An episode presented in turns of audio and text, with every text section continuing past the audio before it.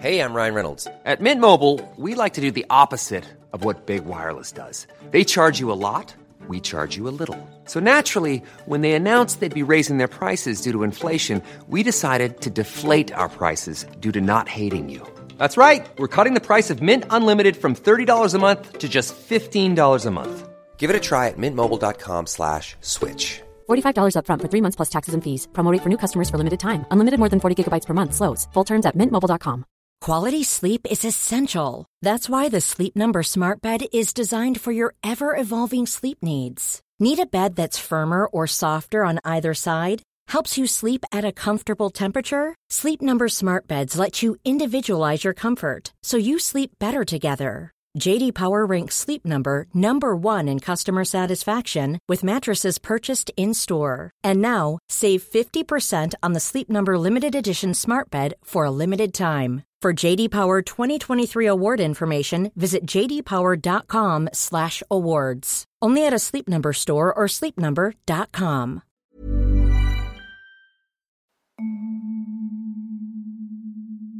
Hej, du lytter til Third Ear, og mit navn er Tim Hinman.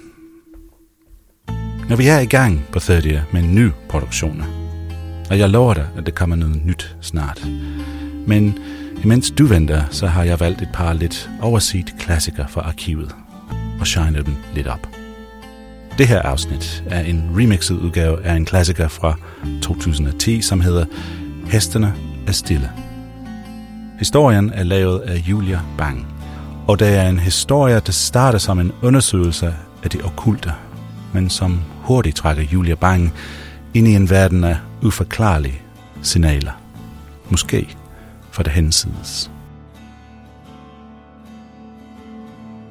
Inden vi går i gang, skal jeg bare lige sige tak. Tak til alle jer derude, som har smidt lidt penge over til os via MobilePay eller PayPal.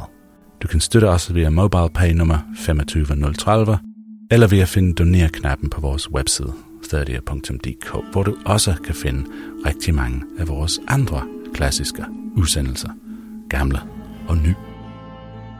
Men nu skal du høre Hestene er stiller af Julia Bang. Take it away, Julia. Jeg husker, min far han plejede at sige, at folk, som er døde, de kommer ned i jorden, og så rådner de.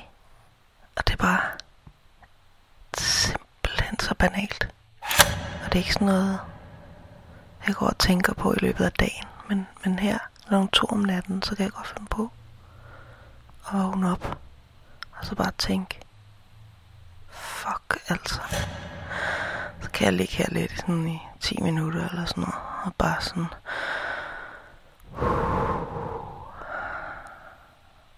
Og slap nu af for helvede. Måske har det noget at gøre med, at jeg ikke sådan er vokset op med, at man har sagt sådan, folk der dør, de kommer op i himlen eller sådan et eller andet. Jeg har simpelthen ikke den der idé om, at folk der er døde, de sidder et eller andet sted og har det godt. Københavns Universitet er måske ikke det mest oplagte sted at gå hen, hvis man er på jagt efter et muligt efterliv. Men det er her, i kælderen under Psykologisk Institut, vi befinder os. Jeg har aldrig været hernede før, så vi er i samme båd. Mig er institutssekretæren Katja, og så Jesper. Jeg hedder Jesper, var til Krav, og jeg er historiker, og jeg har forsket i spiritismens historie de sidste 10 år. Man kan nærmest ikke komme igennem. Og selvom det virker komisk i dag, så, så var det noget, der blev taget meget seriøst dengang. Og det blev undersøgt, spiritismen blev undersøgt af, af de bedste, mest fremtrædende videnskabs øh, overhovedet i den her periode. Altså det var forskere på Nobelprisniveau. Hej, stødt på noget? Der er en trappe her. Efter et godt stykke tid finder vi til sidst et mørkt rum, allerdybest inde i kælderen.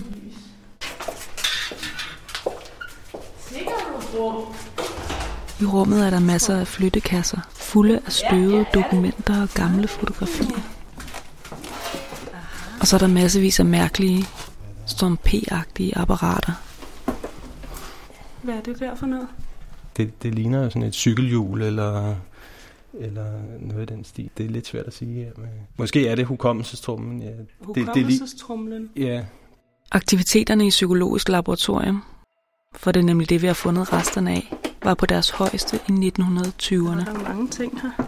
Det var en periode, hvor man hele tiden opdagede nye ting. Man får for eksempel røntgenstråling. Det, at man kunne med, med nogle stråler, usynlige stråler, kunne man se noget, noget man ikke kunne se før, nogle skjulte verdener. Det var ligesom den forestilling, de også havde med, med spiritismen, at man måske kunne afdække noget, øh, en åndeverden. På laboratoriet fremstiller forskerne selv et instrument, som de vil bruge til at prøve at komme i kontakt med ånderne. Og så skulle vi se, om vi kunne finde den der psykograf. Jeg tror, den står derovre. Nej. Så kan man se. Det er, have, er det et havebord, det er lavet på? jeg ved så hvad det. Men der kan man se her, med de, der var ja, og så nej herover, den, og så ved ikke herover. Ikke? Så ånderne, de kunne godt svare, ved ikke. Ja, De mest opsigtsvækkende resultater opnåede forskerne, da de begyndte at samarbejde med en række spiritistiske medier. det første rigtig fremtrædende medium var Ejner Nielsen, og man laver nogle forsøg med ham i 1920 især. Man havde en teori dengang om, at, at medierne kunne udskille et særligt stof, sådan et hvid, hvidligt, øh, gråligt stof, der hed øh, ektoplasma eller teleplasma. Og man mente så, at det her stof, øh, medierne kunne udskille det, og så kunne der dannes åndeskikkelser af, øh, ud fra stoffet. Man syede ham ind i sådan en heldragt, så, så alle, øh, hvor alle syninger var lukkede, og så kiggede det så ud på, om han kunne frembringe det her teleplasma inden i den her dragt, hvor han var helt syet ind. Og det, det rapporterede man så, at det kunne han, man siger, god for Ejner Nielsens fænomener. Øh, Den her rapport blev lækket til pressen, eller begivet til pressen, uden at, at de her forskere for, for, for En ækel væske begynder at skylle igennem en åben kloak.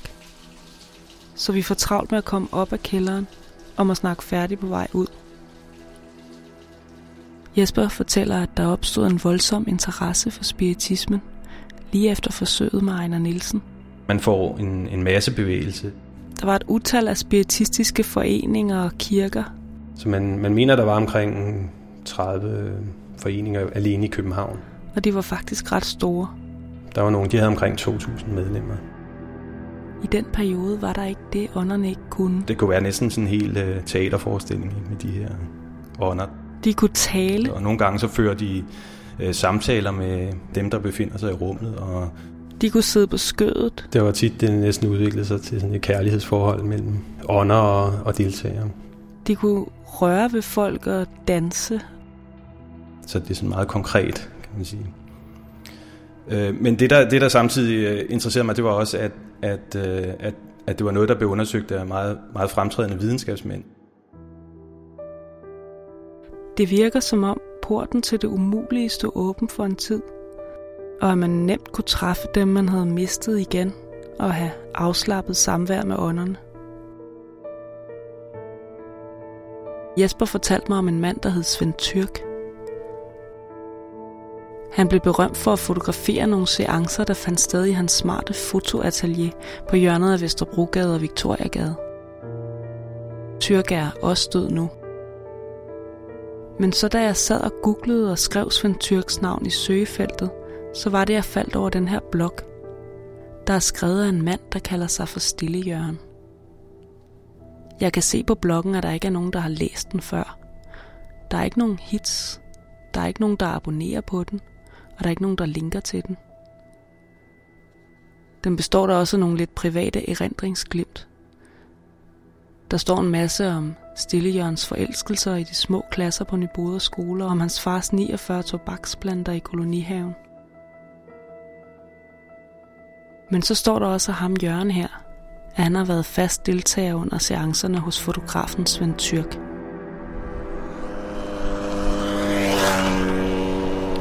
Moralhaven i Høje Tostrup er ikke et sted, der får mig til at tænke på ord som åndelys eller materialisering. Får mig snart til at tænke på ord som gul sten eller gangstativ. Men ikke desto mindre, så er det her en af de sidste overlevende fra den danske spiritismes guldalder, han bor. Jeg hedder godt nok Jørgen Tornam. Jørgen har meget klare øjne, Men de kalder mig Stille Jørgen. Han har røde seler på og hjemmesutter. Nå, jeg, jeg har nu aldrig prøvet at snakke til, til sådan en ulefyr der. På den ene side af ham sidder hans datter. Hun er døbt Pia, men kalder sig for Sena. Ja, ja, jeg har skiftet navn undervejs. På den anden side sidder hans kone Sonja. Hej mig.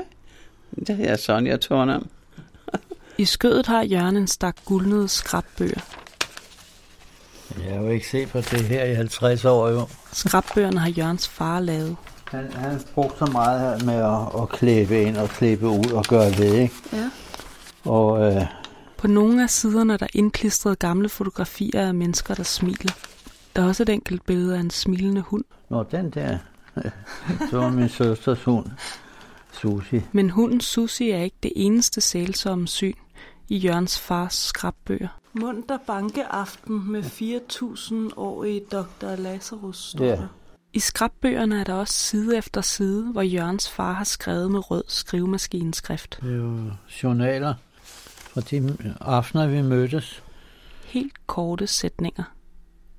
Det er referater af det, der skete, når familien var hjemme hos Svend Tyrk. Kan være, du har læst noget af det op, Pia. Der står Svend Tyrks atelier. Alle seks iført hvid bluse eller skjorte med hvide lange benklæder, grønne briller, stort tungt bord. Efter pausen sang vi forskellige mundre sange, hvortil bordet meget kraftigt bankede takten. Kan du huske det, far? Nej, jeg kan huske at en af sangene, sådan for at få lidt gang i den, så, så sang vi gerne en, der hed noget med Jeg har knust mit glas mod det hvide bord, og så, så begyndte det at køre alt det der. Jeg kender ikke den sang, så Jørgen vil lige spille den for mig. Ja, hun fanden var. Jeg har knust mit...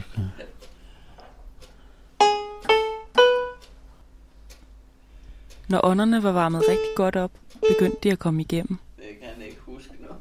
Jeg skal ikke stilles jo. Og en af dem, der tit kom, var en slags drilleånd. Så var der jo, udover ham vismanden, så var der også en, øh, en ballade rundt, som man kaldte det. En, der hed Knud, han havde været, været mælkedreng på, på Vesterbro, så, da han levede. Det var Knud, der var på spil, når de utrolige ting skete. Som Tyrk blev ikke bare landskendt, men også verdenskendt for at fotografere. Jeg kan huske en gang, han kom og viste os øh, et, øh, et billedblad nede fra Italien, hvor vi var fotograferet i. Jeg mener, vi er et billede. Jørgen viser mig et billede, der er taget i privatboligen bag Svend Tyrks atelier. Det forestiller en lille gruppe mennesker. De er i en dagligstue med tæppe på gulvet og billeder på væggen. De er klædt pænt på, som om de er til juleaften. De står med hævede arme og mærkeligt opstemte ansigter og ser på et stort egetræsbord. Bordet svæver halvanden meter over jorden. Men ellers så kan jeg ikke huske. øh, Alt det har Jørgen set, men det er langt fra det hele, han kan huske. Jeg tror, det er meget, du har glemt, Jørgen. Der står i den bog, eller de bøger. Alt det, der var. Så du har, nu har glemt livets gåde. ja. Ja, Men Stille Jørgen husker tydeligt den dag, hans søster svævede. jeg kan egentlig ikke engang se, at sige, at hun hævede så langsomt. For lige pludselig sad hun deroppe, Hvor oppe? oppe i den højde med stol og det hele. Altså halvanden meter op i luften? ja. Ja, jeg sad lige ved siden af hende. Det var ligesom hvis min kone pludselig sad deroppe under loftet, så ville jeg altså også kigge lidt. Jamen, noget underligt noget. Jørgen, tror du, at det, I fandt ud af, det var, at der findes et liv efter døden? Ja, det tror jeg. Det tror jeg godt nok. Jeg, jeg spekulerer ikke så meget på det, fordi altså, man kan jo blive torsens. Det, det er der jo nogle mennesker, der bliver.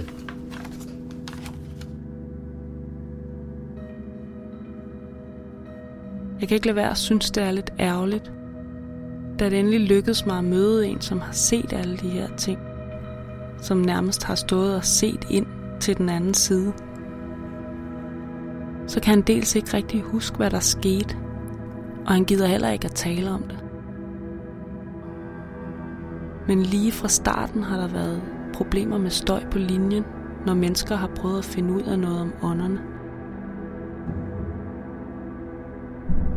Jeg kan se her i mit leksikon, at spiritismen opstod i en lille by, der hed Heightsville i staten New York den 27. marts 1847. Der havde familien Fox længe hørt bankelyde på trævæggene i deres landarbejderbolig. Forældrene var skræmt for videre sans, men deres to døtre, Kate og Margaret på 10 og 14 år, var nysgerrige og rolige. Og den 27. marts opfandt de to piger en måde at kommunikere tilbage på. De bankede en slags morsekode på trævæggene og blev verdens første spiritistiske medier. De to piger havde opdaget en slags åndetelegraf. Og da den elektriske telegraf for alvor kom i brug i lige de år, spredte budskabet sig lynhurtigt gennem de nye telegrafledninger på Atlantens bund.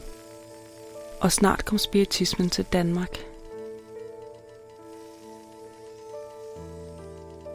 Jeg troede faktisk ikke, at der var nogen spiritistiske medier tilbage i Danmark. Men jeg har fået en mail fra Jørgen. Det viser sig, at han er blevet kontaktet af mediet Marion. Hun vil gerne låne Jørgens skrabbøger, fordi hun er ved at skrive en bog om den spiritistiske guldalder. Marion har boliger i mange lande, men lige nu er hun her, bag en slidt grøn dør på Bjælkes Allé i nærheden af Nørrebros runddel. Jeg har fået at vide, at der ikke er noget dørskilt, at jeg skal kigge efter en rød knap. Det er simpelthen bare sat et rødt felt ind. Det må være det, jeg skal trykke.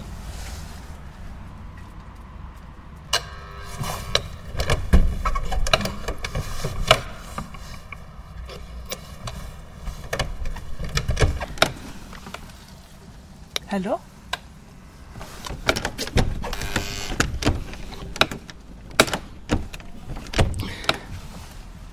Skal man ikke få den op? Hallo? Hallo? Hallo? Det er Julie. Jeg kommer ind i Julie, hvis du kan. Ellers er en, der kommer ned til dig. Tak. Det ser ikke ud til at Hej. virke. Hej. Ja. Jeg hedder Julie. Anita. Det er assistenten Anita, der bliver sendt ned for at lukke mig ind.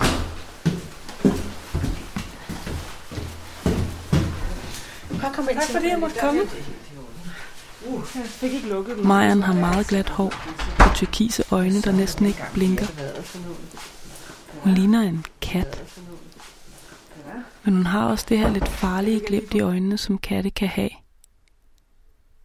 Hun er ikke en af de her behagesyge, New Age-agtige typer. For hende er spiritismen dødsens alvor. Du føler pludselig kraften, der er i den åndelige verden, at det ikke, altså ikke noget, man leger med. Alligevel ligner det, man skal bruge til sådan en spiritistisk seance på mange måder legetøj. Nu skal du da bare se her. Marian viser mig nogle hoppebolde, Det er sådan en lille pingpongball, som man kan se. en klokke Vi kalder det en trompet. og en slags Det en trakt. trompet, og det er den også. Den er lavet ud af noget metal, som du kan høre. Og så ja. står den så på gulvet, sådan der. Så alle kan se den. Og trompeten, den løfter sig lige pludselig alene op i luften og begynder at køre. Og den kører så stærkt rundt i, over et hjørne, over det andet hjørne, op i luften. Vum, du hører den. Så står den lige pludselig stille. Vum. Og så kan du pludselig høre den første stemme. Hallo. Og så gider de ikke at lege med den mere, så bliver den smidt bagud.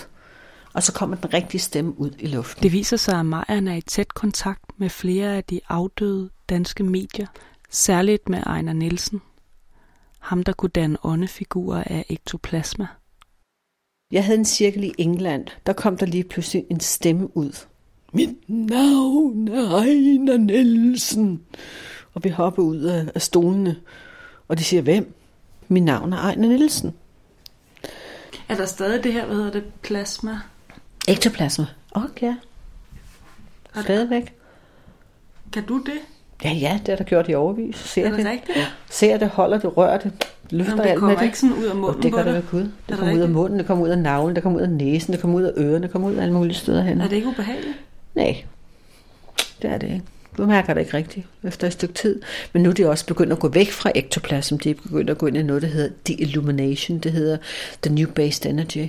Er det ånderne, der, der, der ligesom ja, hellere ja. ved noget Ja, andet? ja, ja. Vi har videnskabsmænd på den anden side, der arbejder med det. Så ånder de ændrer også øh, fremgangsmåder ind imellem? Ja, så menneskerne her i dag har vi mobiltelefoner, vi har også computere. Og efterhånden så kan åndeverden gå igennem både mobiltelefoner og computer. Okay.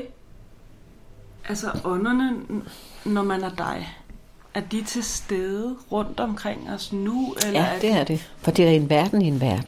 Så jeg kan jo se igennem den hele tiden, hvis jeg vil. Vil du kunne gøre det nu, mens vi sidder her? Nej, vil du gerne have, at jeg skal fortælle hele nationen herover på, at der står en mand hen ved siden af dig, hvem han er, hvor han ser ud og så videre. Du får et nervesambrud samtidig. Det tror jeg ikke. Det tror jeg ikke, vi har. Her slutter interviewet forløbig. Majeren har i de sidste minutter givet mig kuldegysninger ved at sidde og se på luften ved siden af mig med et mærkeligt udtryk i øjnene.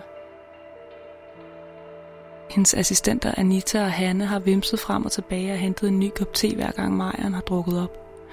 Men nu sidder de musestille i den anden sofa. Så det kan ikke være dem, der har en finger med i spillet. Men min båndoptager går ud.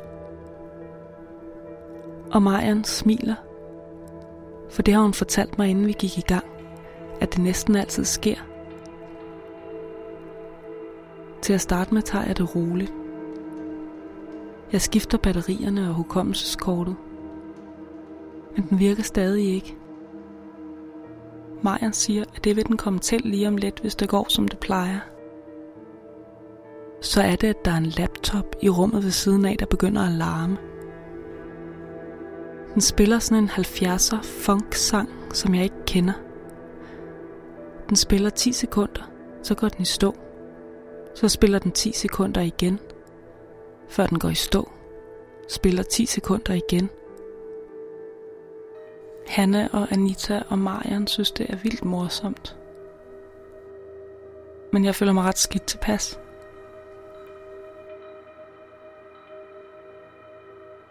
De siger, de ikke gider at vente mere, og de vil ud og shoppe. Men da vi er kommet ud på trappen, virker båndoptageren igen, og jeg får lov til at følge efter dem for at lave interviewet færdigt, mens Hanne kører som død og helvede på vej til shoppingcentret.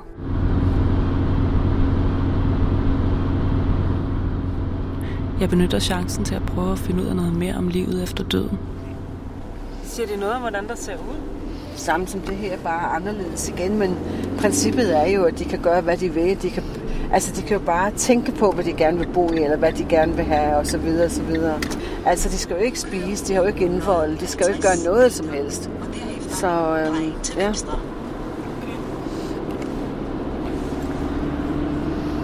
Og de behøver ikke gå i bad. Er det dejligt? Og heller ikke vaske op. Er I så slet ikke bange for selv at dø? Ja, ikke. Det er jeg da heller ikke. Vi mødes igen.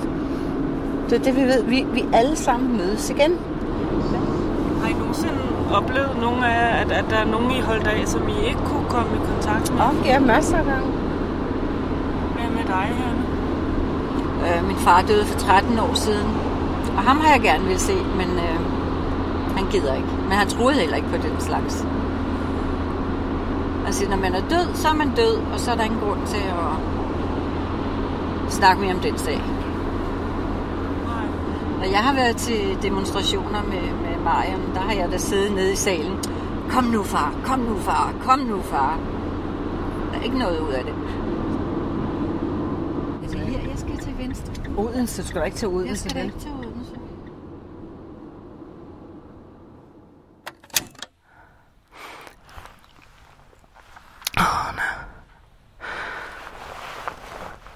Klokken den er fem om morgenen, og der er allerede gang i bilen ude på gaden. Og jeg er lige vågnet med det mest ubehagelige mareridt. Jeg drømte, at jeg sad og skrev på min computer. Et eller andet Word-dokument, og så, så lige pludselig så blev skærmen sådan helt lysegrå. Så var det, der kom den her hånd, der pressede mod skærmen fra den forkerte side. Så var der bare den der stemme, der sagde, Kom nu, far. Kom nu, far. Kom nu, far. Kom nu, far.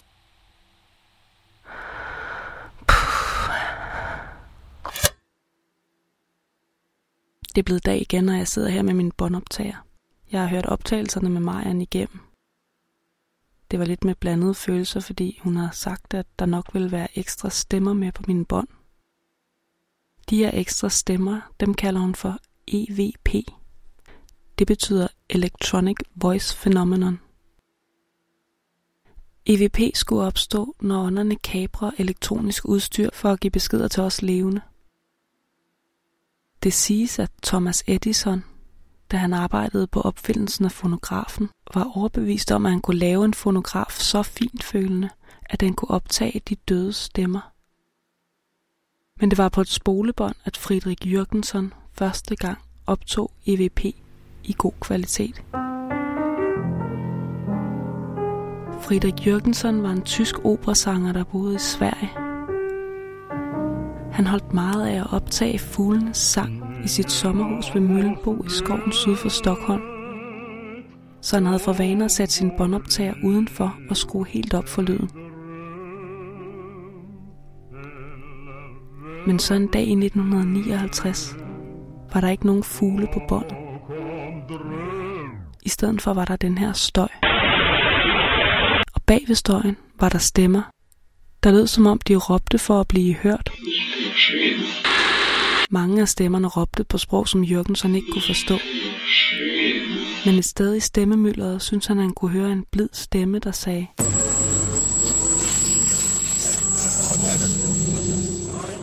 Min kære lille Fridel.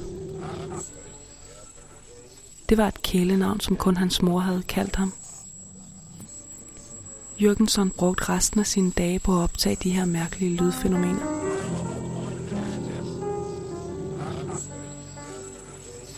Der er heldigvis ikke nogen stemmer på mit bånd. Men der er en mærkelig lyd. Den lyder sådan her.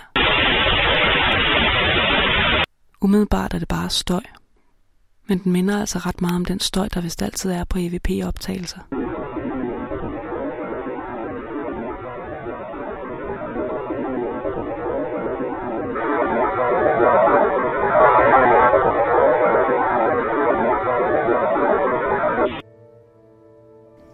Jeg er ved at involvere mig lidt for meget i det her. Jeg bliver helt rundt på gulvet ved den mindste smule mystik. Jeg tror, jeg har brug for at komme lidt på afstand, så jeg har kontaktet Kirsten Marie Råhav. Jeg hedder Kirsten Marie Råhav. Hun er videnskabskvinde, antropolog, så jeg håber, hun kan få mig lidt ned på jorden igen. Det er den største og rigeste felt, jeg har mødt i mit liv. Jamen, jeg taler meget højt, eller så... så... Men da jeg møder Kirsten og ser hendes begejstring, er jeg ikke længere så sikker. Det, der er mit fokus, det er at sige, hvad gør folk, hvad gør mennesker, når de kommer ud for ting, de ikke kan forstå? Det kan være kontakter, der tænder og slukker. Det kan være mobiltelefoner, øh, der opfører sig underligt. TD-spillere, der går i gang og slukker, uden man selv har gjort noget på nogle måder, der virker rytmiske eller intenderede. Og så er en af de ting, de gør, det er så at kalde det spøgelser, eller hjemsøgelser, eller øh, ånder, eller øh, noget fra det hinsidige liv. Vi stiger ud af S-toget. Kirsten er på vej ud for at tale med en mand, der skal fortælle om en oplevelse, som hun kan bruge i sin forskning. Vi kommer frem til den adresse, som Kirsten har skrevet ned. Det er en gammel opgang i Indre By, og Kirsten og jeg begynder at gå op ad trappen. Kirsten er sådan en, der kan fortælle en anekdote om spøgelser, ligegyldigt hvor hun befinder sig. Og der var en, jeg interviewede, som faktisk, øh, nu vi går op de her trapper, som havde besøg af en, øh, en, der gik fra anden sal op til det, hun boede på fjerde sal. Hver nat klokken kvart over to. Og banket på? Nej, men øh, hun kunne høre efterhånden, som øh, det her fænomen nærmede sig hendes dør. Så blev nøglerne restlet frem, som om vedkommende skulle sætte og låse op. Og så stoppede det ud for hendes dør. Og det stod på i lang tid. Indtil en af hendes venner sagde til hende, nu skal vi finde ud af, hvad det er. Og så kom det. Og gik op ad trappen, rejslede med nøglerne. Og så åbnede hendes ven døren. Og så mørket og tomheden. Og hun sagde, det var uhyggeligt. Bare apropos trapper. Ikke? Det, det er faktisk tit et trappefænomen. Og et øh, passagefænomen og et mellemrumsfænomen. Vi nåede frem til øverste etage. Her har kunstmaleren Iver sit atelier. Hej. Ja, tak fordi vi måtte komme. Tak. Hej. Hej. Dag, Julie. Iver. Hej. Han er i gang med et kæmpestort portræt. Hej, Helle.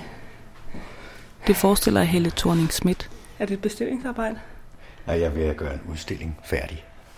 Jeg vil have noget te. Det er ikke i atelieret, men hjemme hos sig selv, at Iver har oplevet noget mærkeligt.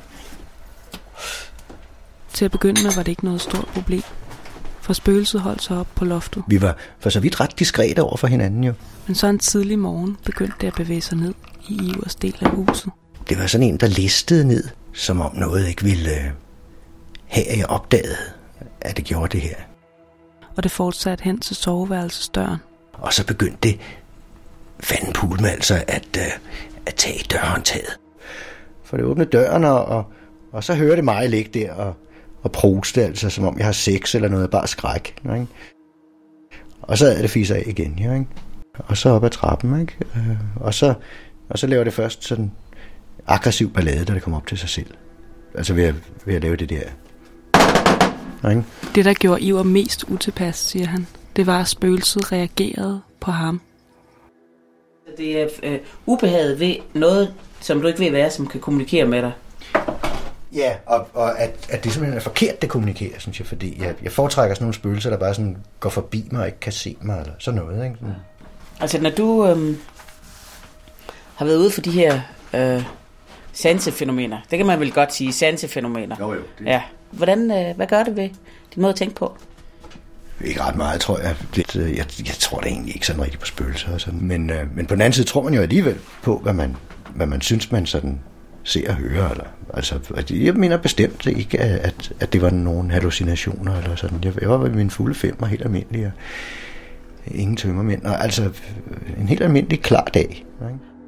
De, de fleste af de mennesker, jeg taler med, de øh, må jo stole på deres sanser og, og sige, at der sker noget, som jeg altså, øh, er helt overbevist om skete. Så vidt så godt, men derfra og så til at begive mig ud i en stor kosmologisk forklaring, eller øh, overveje forholdet mellem liv og død, eller øh, hvad man ellers kunne, kunne tænke sig kunne være relevant, hvis man går den vej. Det gør de ikke. De siger, det her er sket noget, jeg ikke forstår, og jeg forstår det ikke. Kirsten Marie siger, at det ikke er hendes arbejde at spekulere over, om der findes et liv efter døden. Hun er ikke ude på at forklare noget. Jeg forstår det ikke. Det her det er simpelthen et altså, vildt rum, eller en mærkelig sprække, som jeg så fik indblik i, men øh, fri mig for at forklare det. Hmm. Men samtidig siger hun, at de her oplevelser, som folk har, de er virkelige. De her ting sker faktisk for dem. De fantaserer ikke, og de er ikke tossede. Jeg kunne ellers godt gå hen og blive lidt nervøs for, om jeg selv er ved at blive tosset. Jeg har haft min anden mærkelige oplevelse. Min telefon bliver ved med at ringe. På displayet står der, at den ringer fra et nummer, der hedder 444. Når jeg tager telefonen, så er der bare den her mærkelige støj. De gange, hvor jeg ikke har taget den, ligger der en besked på min telefonsvarer, som også bare er støj. Jeg kan ikke lade være med at tænke, at det lyder som den støj, der var på min båndoptager.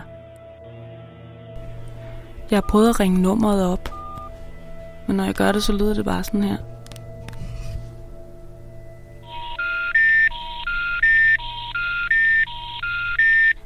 Jeg vil snakke med nogen om det her. Men jeg har kun to muligheder at vælge imellem. Enten kan jeg ringe til spiritisterne, der gør mig endnu mere bange. Eller også kan jeg ringe til mine sædvanlige venner, der vil tro, at jeg er sindssyg. Jeg tror, at den eneste, jeg kan snakke med om det her, er Kirsten. Det, er øh, vældig mærkeligt, fordi øh, det sker for mig ret tit det her, at øh, ting begynder at ske mere for mennesker, når øh, de hører mig tale om det. Og så begynder vi at komme derud, hvor øh, fornuften møder sin grænse. Hvad skal man mene om det? Så det var da pudsigt. Den har jeg været ude for før, den der. Det katalyserer noget, når man snakker om det. Men øhm, ja, altså, jeg har slukket den tre gange. Den vil bare snakke med dig. Men den ringer hele tiden fra et nummer, som ikke eksisterer, som er 444. Og når man ringer tilbage, så er der ikke noget. Altså, så er det et nummer, der ikke eksisterer. Der er ikke nogen hjælp at hente hos Kirsten. Hun vil bare stille flere spørgsmål og bruge mig i sin forskning. På den måde kommer jeg ikke tættere på at finde ud af, hvad det er, der prøver at komme i kontakt med mig. Jeg tror, jeg skal også interviewe dig. Må, må, jeg, må jeg ikke det?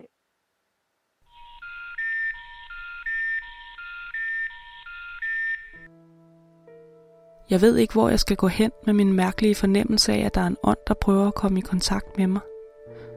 Og jeg ved ikke helt, hvordan det går til. Men jeg hører et rygte om, at der i Helsingør findes en skomart. Han er blevet sparket i hovedet af en hest, og siden har han kunne modtage beskeder fra ånderne.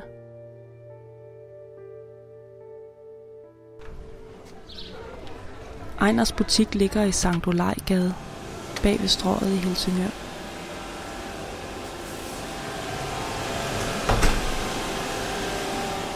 Da jeg kommer ind, står han ved en stor maskine med en slidt herresko i hænderne. Det er dig, der er Julie. Det er mig, der er Julie, ja. Hej, er det dig, der er Ejner? Ja, det er i hvert fald. Goddag. Der er ikke så mange kunder lige i øjeblikket. Ejner bruger sin fritid på sine heste, og det er en af dem, der har givet ham det ar, der løber tværs over hans pande. Det skete i 1998, der sparkede en hest kran ind på mig, så du kunne kigge ind i min pandehul. Så det var ret voldsomt. Hesten sendte Ejner ud af hans krop. Jeg var fuldstændig væk. Jeg sad og kiggede ned på mig selv. Det underlige er, at han ser helt glad og rolig ud, når han taler om det. Det er så behageligt, så du tror, det er løgn. Det står slet ikke. Det er fordi, det lyder du- som et mareridt. Nej, man føler, at man svæver over sig selv. Og du ligger dernede. Kroppen er der, men sjælen er her. Kald det, hvad du vil. Men, men du har sted- steget ud af den her byrde, det er at have et læme, du skal transportere rundt på. Lige pludselig har du egentlig friheden til at kunne bevæge dig, som du har lyst til. Ejner døde ikke, og han kom faktisk ret hurtigt tilbage på arbejde i sin skomagerbutik. Kommer der gæster, kan jeg se. Hej. Hej. Hvordan går det? Det går fint. Jeg skulle noget til øh, Bianco. Ja, ja, det gjorde jeg. Men arbejdet havde forandret sig, fandt han ud af. For der begyndte at komme nye kunder i butikken. Kunder, der ikke længere var levende. Og en halv, tror jeg. Ja, der To var og en en halv, halv. men har du også lavet den? Jeg har lavet det hele. Super. Sådan. Tak for det. Ja, velkommen til dig. Hej, hej. Det kom jo sådan i, i, i positioner på upassende tidspunkter, hvor jeg ikke jeg havde brug for det. Ikke? Den første afdøde gæst kom få dage efter, han var kommet tilbage fra hospitalet. Og da jeg så står og arbejder hen ved maskinen en, en dag, så, så, så fornemmer jeg, at der, der, der ved siden af mig står en, en person. Og han stod der med en pibe i munden, og, og så havde han sådan en skovmandskjort på. Og så siger han, har du nu husket at opføre dig ordentligt? Det viste sig, at gæsten havde en besked til en af Ejners stamkunder.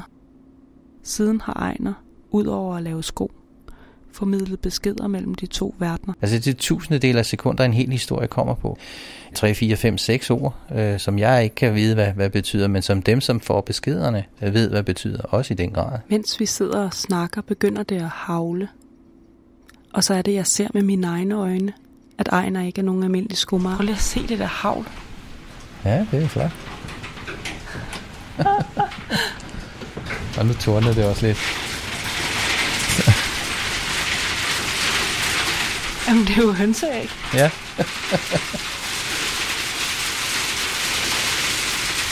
det er en flot side af naturen. Men du... Jeg kan næsten ikke øh, optage, når det er så højt, fordi Nej. det, det, det, er fuldstændig... Den her, den, Det slår den, ind i din- den det- meget den er fin. meget, meget fin mikrofon, så den tager Okay. alt simpelthen. Nu skal vi bare. Så kan det godt slutte.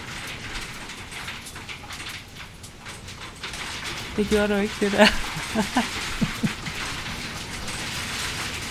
Ej, der er lidt endnu, ellers Ja. vil jeg begynde at... Blive nervøs. Jamen, så stop nu. Nu har vi fået noget. Det er, det er acceptabelt. Ej, altså. du driller. Ja. Jeg begynder at tro på, at skomagerforretningen virkelig er det helt rigtige sted at få forbindelse til åndeverdenen. Er den her skummer, er den, er, er den, øh, er det en skummer? Forstår du, hvad jeg mener? Er det skoene, Øh, det handler om? ja, det har jeg jo ikke fået at vide endnu. Øh, det, det er spørgsmålet, om det er, er skoene, det handler om. Jeg beslutter mig for at bede Ejner om at spørge ånderne, om der er nogen, der vil i kontakt med mig. Men hvordan fungerer det så, hvis man spørger dig? Så du spurgte hermed? Jeg spurgte. jeg er jo ikke vant til at tro på sådan nogle ting her, men det er ligesom om, at det er ved at ændre sig, nu når jeg arbejder med det. Ja, det er jo klart. Når man spørger ham om sådan noget, så skal han have en uge til at gå og se, om der kommer nogen. Må jeg ringe til dig i næste uge så og høre, om der er, ligesom er kommet noget, eller, eller Ja. om der bare ikke er? Ja, det må du gerne. Ingen problemer. Julie, det var hyggeligt at snakke med dig. I lige måde, Ejner. Vi snakkes ved. Jeg ringer til dig. Det skal du bare gøre. Ja.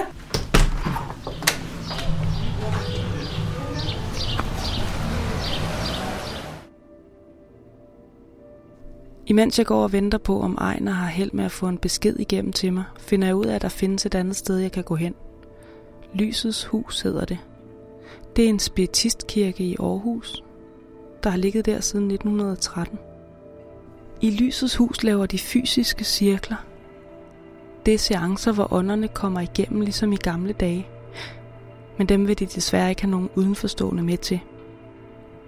Til gengæld går det overraskende let at få tid til en klarsynsseance. Det er en seance, hvor mediet vil prøve at kommunikere med ånderne ved hjælp af mentale billeder. Lysets hus ligger i en smøge, lige ved det store varehus Salling i Aarhus Midtby. Mediet, Christian Viborg, har sat to stole klar i den store sal.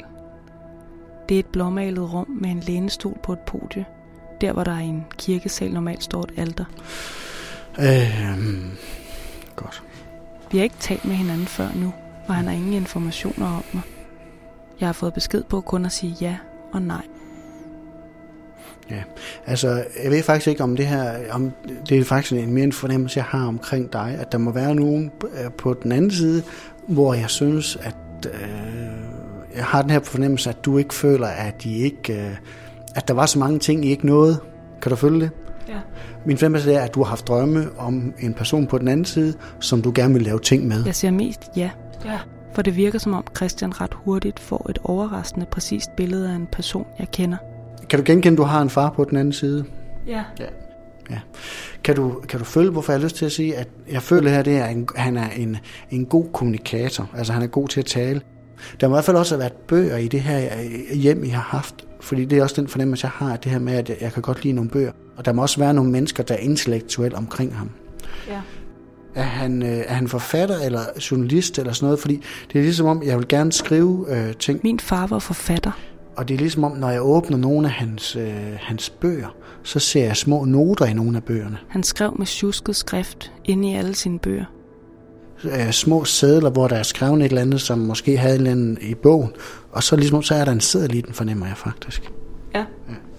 Øh, Han slog aldrig bredt igennem. kan du genkende, at jeg har fået øh, en, øh, en, øh, hvad hedder sådan noget, en ramme med et eller andet, der står i omkring mig? Er, er det et diplom eller en anerkendelse? Kan du genkende det? Ja. ja. Han var meget stolt, da han fik Pontoppidans mindelegat, der blev uddelt af Dansk Forfatterforening. Det er i hvert fald overrækt af andre kollegaer, af min fornemmelse. Kan du genkende, at han også havde sort humor? Ja. Fordi det er også ligesom om, at han prøver at være lidt ironisk omkring det her. Min far troede ikke på nogen som helst form for liv efter døden.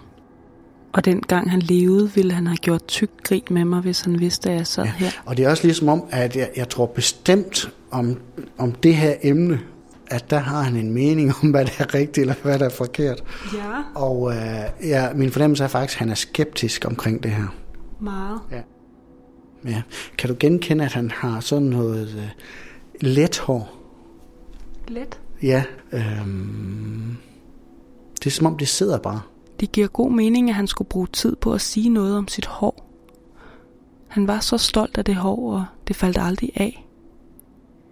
Det blev ved med at være stort og bølget, og han gnede en æggeblomme i en gang imellem, for at det rigtig skulle stråle. Jeg føler virkelig, det er min far, som Christian har fået fat i. At han er i nærheden nu. Men så begynder han at fortone sig. Ja. Kan du, øh, med, om vi har haft den her fornemmelse med sport, kan du føle, at han kunne lide med er det golf eller noget? Øh, fordi jeg, jeg synes bare, jeg ser golf. Nej. Nej.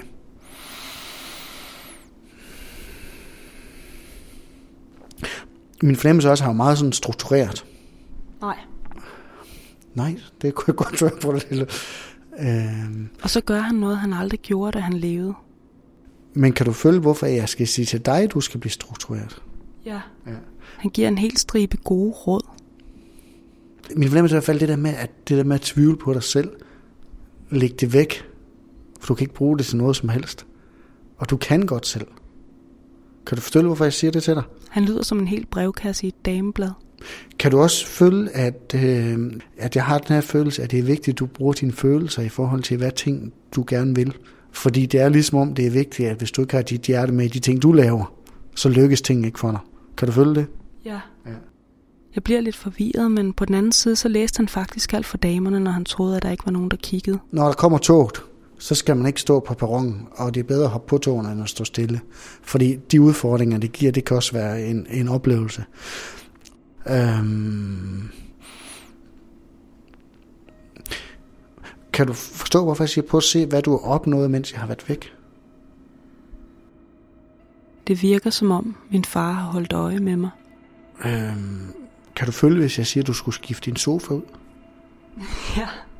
Vores sofa gik faktisk i stykker for en måned siden. Rammen brækkede midt over, men vi har lagt nogle bøger under den. Jeg vil gerne have, at den der sofa, der har du et bestemt sted, du sidder i. Og jeg vil også gerne have, når du sidder der, så har du benene trukket op under dig selv. Jeg vil også gerne have, at du har en, øh, en grøn plante over i, øh, nu skal jeg se, jeg tror det er venstre side, med nogle brede øh, blade på. Christian former et stort hjerteformet blad med fingrene. Det er rigtigt. Min plante ser sådan ud. Jeg har en stor grøn plante med sådan nogle blade. Ja. Øhm, så prøv at, og du skal ikke blive bange, men du vil opleve den her plante, den nogle gange gør sådan her. Han vifter forsigtigt med hænderne, som om han vinker farvel. Og det er et tegn på, at jeg er der for dig. Men også, du har ikke brug for mig.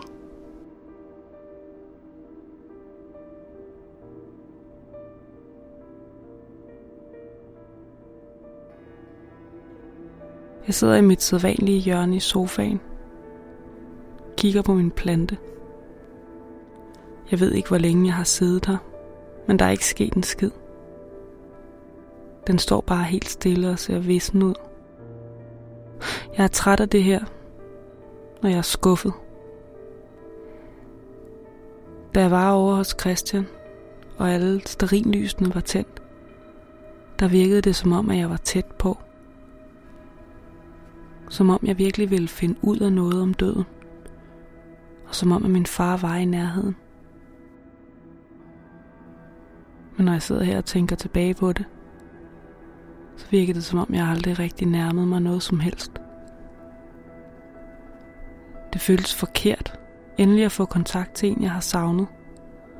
Og så bare få en masse faktuelle beskrivelser af ting, jeg allerede vidste i forvejen. På mange måder virkede det, som om det var min far, Christian havde fat i. Men det var en falmet far. Det lød som om, han havde brugt sin tid i underverdenen på at tage en coachuddannelse eller sådan et eller andet. Hvis det er sådan, det er at være ånd, så lyder det ikke spor sjovt. Og det lyder heller ikke som om, de har noget særligt at bidrage med. Så der er blevet stille mellem mig og åndeverdenen nu. Jeg får heller ikke nogen opkald fra nummer 444 mere. Hele det her projekt med spiritismen og livet efter døden har måske hele tiden handlet om at få kontakt til ham. Men jeg tror, jeg opgiver det nu, for det bliver ikke som det var. Men inden jeg lægger det på hylden, vil jeg lige ringe til Ejner, sådan som vi havde aftalt.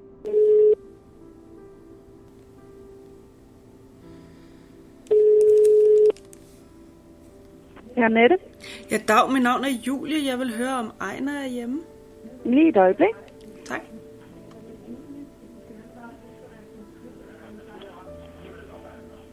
Hej Julie. Hej Ejner, kan du huske, hvem jeg er? Ja, det kan jeg godt. Det er godt. Du hedder Bang til efternavn. Det er det. Ejner har ikke fået nogen som helst form for besked til mig. Jeg har ikke fået noget ind som, som sådan, kan man så sige. Nej. Men det overrasker mig ikke. Den følelse, jeg har gået rundt med i den sidste tid, af at jeg havde en spinkel forbindelse til åndeverdenen, den er forduftet. Og jeg er egentlig ret lettet over det. Jeg gider ikke mere. Men det trøster mig alligevel at tale med Ejner. Altså, jeg føler en, en meget stor tryghed ved at tænke på den anden side. Ja. Jeg føler, jeg føler det, det er fristedet. Han har næsten prøvet at være død, og hans attitude beroliger mig. Jeg tror, du vil elske den frihed, du opnår ved at suse rundt ude i universet. Det tror jeg. det tror jeg helt sikkert. Han griner hele tiden, når han taler om det. Det virker som om, han hele tiden er glad. Han giver mig en følelse af, at det er okay at give slip. At det måske kan blive sjovt at forsvinde ud i universet en dag. Hmm. Men bliver man så ved med at være sig selv? Hvis man jo. går videre? Håber jeg da ikke. det håber jeg da ikke. Hmm. Rosa, Hovsa? hvad sagde du? Du sagde, hmm? ja. Julie, jeg tror ikke, du skal bekymre dig så meget om det, som du ikke kan se. Og når vi er her som mennesker nu, så er det nu. Mm. Kan du høre min kat? Ja. Dum kæmpe med en kunkat. Han er...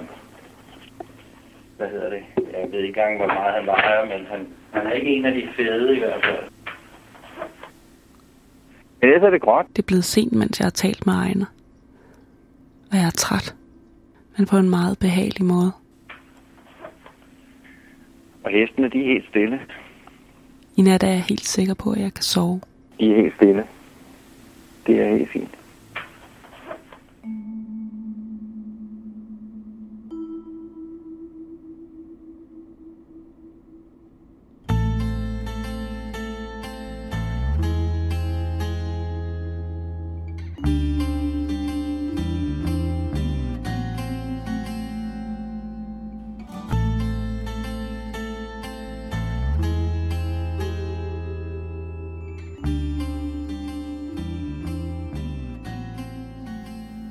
Tak, fordi du hørte med. Hestene er Stiller var fortalt af Julia Bang med hjælp fra Christa Molsen og mig selv, og jeg hedder Tim Hinman. Og det er mig, der har remixet den her udgave og også lavet musikken og sounddesign. Som jeg sagde i starten af det her podcast, kan du stadig støtte 30 via mobile pay nummer 25030, eller hvis du finder frem til doner-knappen på vores webside, som hedder 30.dk, hvor du finder alle vores produktioner indtil videre. Næsten. Og jeg ved godt, at der er nogle af jer, der har haft svært med at finde rundt i de gamle produktioner og vores klassiske serier. Nogle af dem, som vi lavede for politikken, som for eksempel Kvinden med den tunge kuffert, Robert og Titanerne og Ringbinds attentatet. Dem finder du nok lettest ved at gå ind på politikens hjemmeside, finde podcast-knappen og så klik dig frem. Det er blevet lidt forvirrende derude i podcastland, men de er der så skal du bare huske i mellemtiden, at hvis du kan lide, hvad du hørte her, så send det endelig videre.